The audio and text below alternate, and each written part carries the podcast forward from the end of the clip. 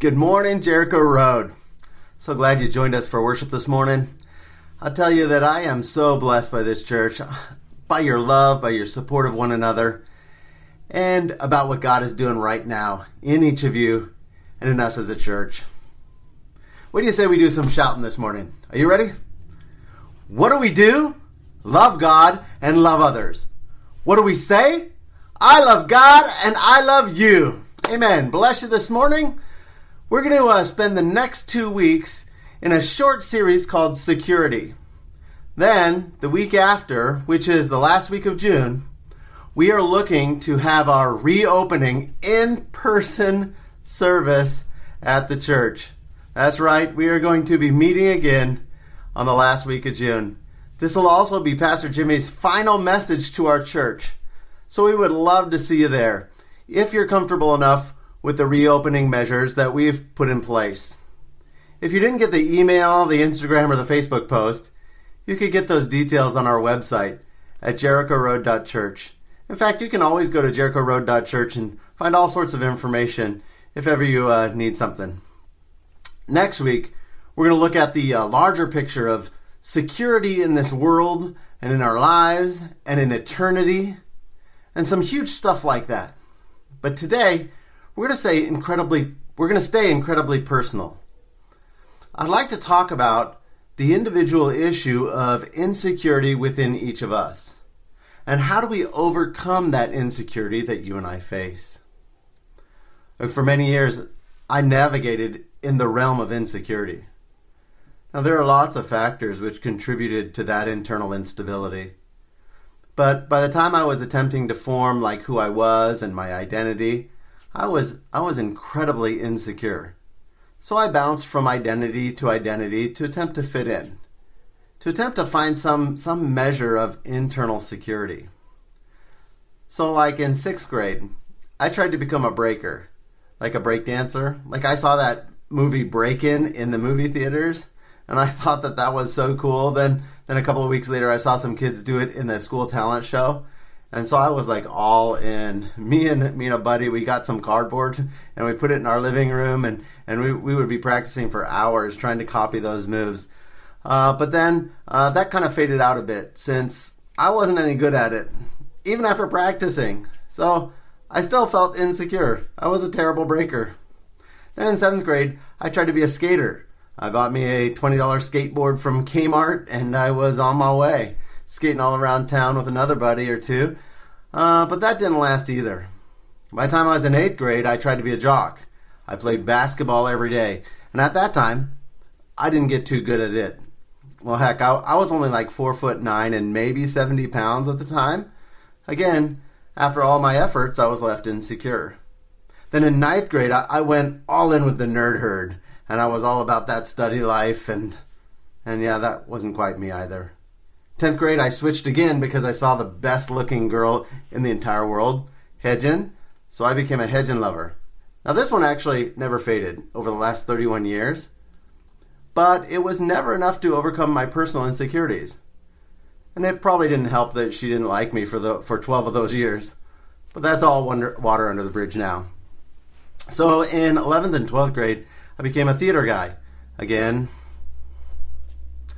So by the time I get to my freshman year of college, like pure and simple, I was just lost. I didn't know who I was or where I was going. As a freshman, I, I went out, uh, I went all out as a jerk and as a, as a loser, smoking and getting drunk and stealing like crazy. And I started attending church and Bible studies regularly. So I've told you the story before about the clearest time of this massive massive identity crisis. When one night I was out breaking into cars and I was stealing stuff and I was I was walking by different cars, looking in the windows, trying the handles, just scoping things out. While at the same time, I had a praise song from church stuck in my head. So here I am, breaking into cars and singing, He is exalted, the King is exalted, and I, I will praise Him. So one of probably Jerry Williams' favorites. so here there I was breaking into cars and singing a praise song. How's that for an identity crisis? All because I was insecure uh, with who I was. Like I didn't like me. I didn't feel good enough. I didn't feel valuable. Up until this point in my life, I had navigated in an incredibly insecure internal space. So maybe at this point you're you're probably saying one of two things internally as you listen. You might be saying like how weak? Well, that's not me. Or you might be saying like I feel you, me too. Like if you're the first, then often you'll say, "Well, I have an identity. I'm a successful business person." Yeah? Well, let me know when that leaves you empty because it will. I've been around long enough now to see a whole bunch of unsatisfied businessmen. Or maybe my identity's identity's being a mom. Well, well, that won't be enough. Or a scholar. Again, it'll not bring security. Neither will any other identity. Let me remind you about an identity that will last a lifetime, plus an eternal lifetime, and that identity is found in Jesus Christ. It's in Him where security lies. Those nagging insecurities of, of all your life, the remedy is found in Jesus. Here's a side note that I've been praying and, and thinking over the last month or two. Jesus is actually the remedy to all our problems and issues, like personally and as a society. And he certainly is the remedy for my personal insecurities. So not long after that uh, that car theft praise sort of thing, that that, uh, craziness, the truth about Jesus slammed into me, and, and, and it pointed me to the the identity He wanted for me the identity which would prove, uh, which would provide security. The Bible describes describes it best. Romans chapter 8, 15 through 16. The Spirit you received brought about your adoption to sonship. And by him we cry, Abba, Father. The Spirit himself testifies with our spirit that we are God's children. Now if we are if we are children, then we're heirs, heirs of God and co-heirs with Christ. Like I had always been insecure. Not because I didn't know who I was really, but because I knew exactly who I was. I knew I was a broken, petty, evil, sick human being.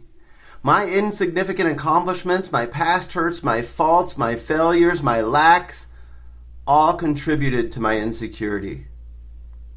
We see then that insecurity comes from two separate directions possibly from not knowing who you are, or maybe even more likely, knowing exactly who you are. And the remedy is the same the discovery of who you really actually can become in Jesus, who you really are, and what you're called to do. See, God knows that, and, and, and He provides the remedy in Jesus. But the remedy isn't just a moment of forgiveness but it's an all access pass into a new identity where insecurity is left behind. I leave insecurity behind not because I'm strong, or not because I'm great, or because I learn a new mantra, but because of an identity change. I become God's son, and He had a new identity for me. How can each of us find internal security? Only one way knowing who we are in Jesus. This is the place to begin. And I invite any of you who don't know Jesus as your Lord and Savior, if you've never asked Him to allow you into the kingdom of heaven through His sacrifice on the cross, I invite you to simply say yes to Jesus today.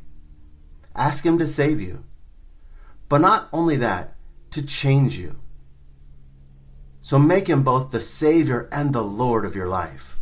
All you need to do is confess that you realize how broken you are, that you need him to heal you, and to pay for your mess ups and bring you into his family.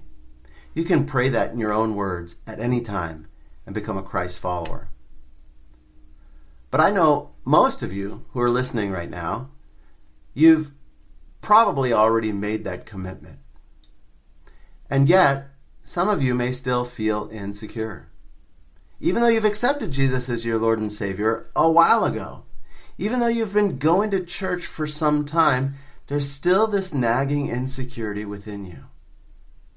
Well, let's all look together and take a deep dive into the implication and depth of the reality of our salvation choice. we may have more available because of that decision than we actually ever dreamed possible. So, Peter, the Apostle Peter, the rock on whom the whole church was built, he was raised from an insecure coward, denying that he even knew Jesus, to giant of the faith and willing to be a martyr killed for Jesus because he had a shift in his thinking from mere apprentice or acolyte of Jesus to something much more. And he points us to the way of access which leads to a transformed life. He writes this to people who will come after him in the faith. It defines out our status as a child of God and it gives us a glimpse of what's available for us. He records it in 1 Peter chapter 2, 9 through 10. Let's take a look at that.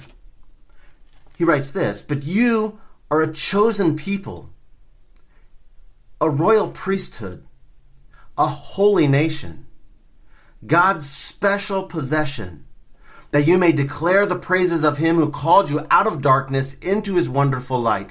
Once you were not a people, but now you're the people of God.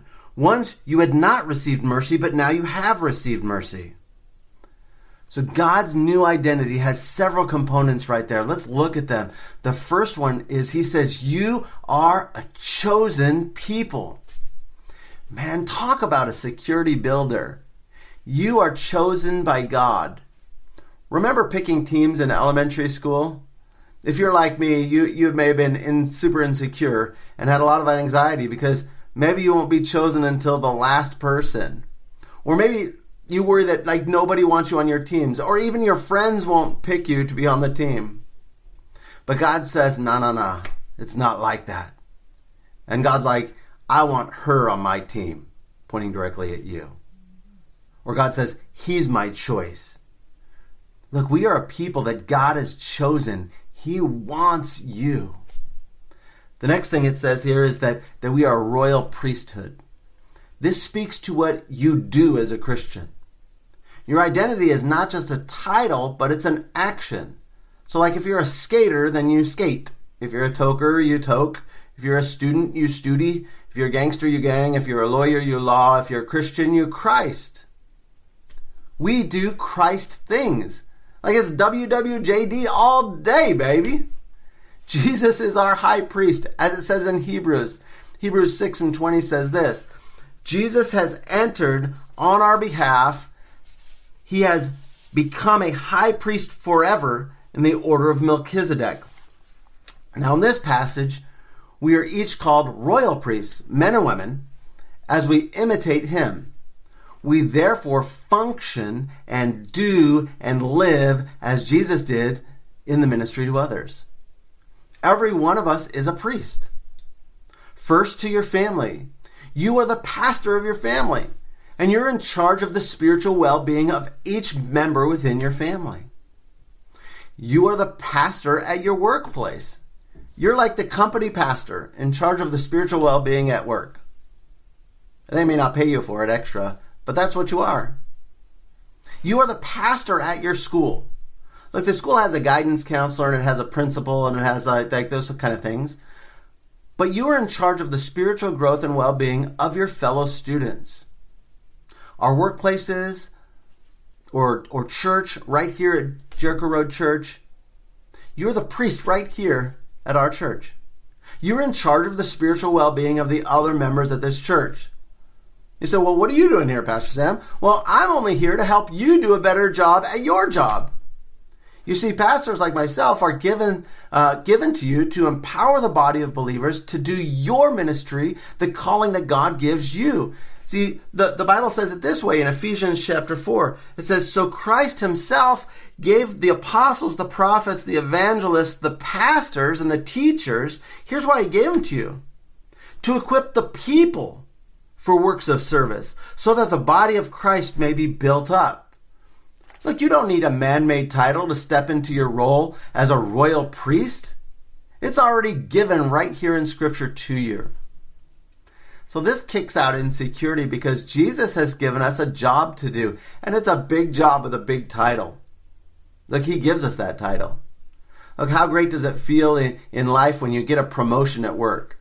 Like a vote of confidence, a, a boost to your personal morale.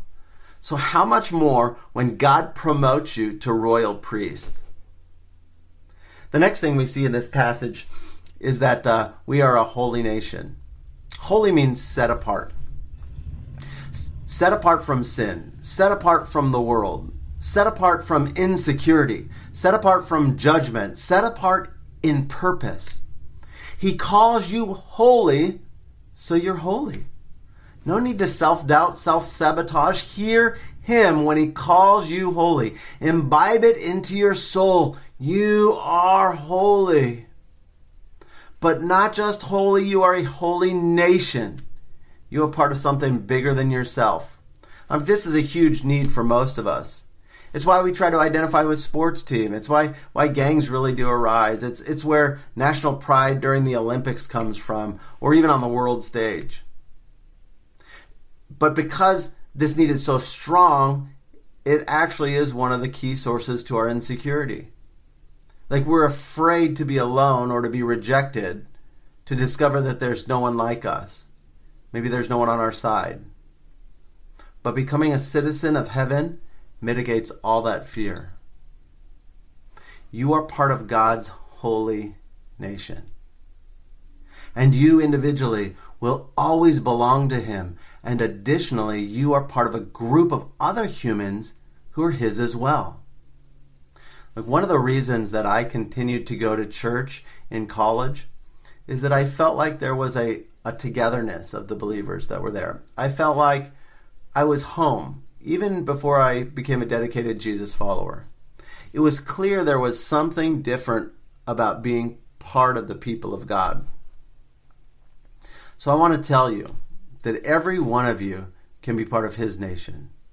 First, as part of the group of believers called the Universal Church, where we all belong as part of His people. But I also want to say, in a microcosm of that reality, is the truth that you belong to Jericho Road Church as well. Like you have a place where you will be accepted and loved. Friends who will support you. Brothers and sisters who will unite with you in raising your children, in coming alongside of you when you're sick, in being there in the midst of death and life, births and birthdays. Like you belong and you are welcome here. The next part tells us that, that we are God's special possession. We actually belong to God. To some, this may sound a bit weird to be the, the possession of God, but I think that's a little bit how we feel towards our kids that they're our special possessions. I mean, not because we own them or, or not because they're not persons, but because they're, they're specially ours in like a beautiful, unique way.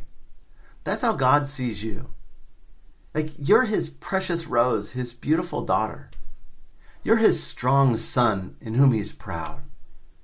You're his child. He says to you, You are mine, and I love you. Now, the second half of this passage uh, tells us about purpose. Let me find that really quick. The second half tells us about purpose, that God has something powerful planned for us.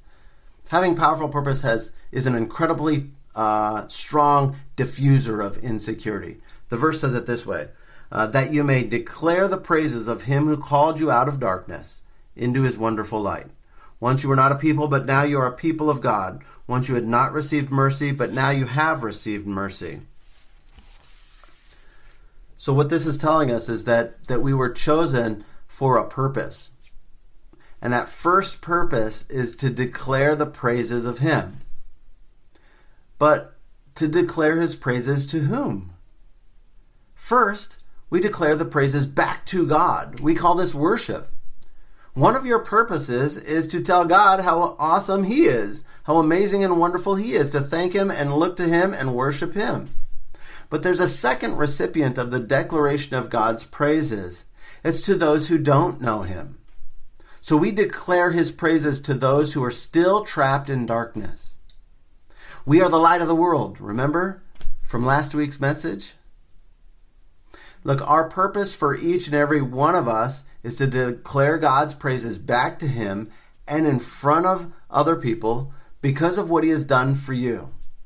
He called you out of darkness into His wonderful light.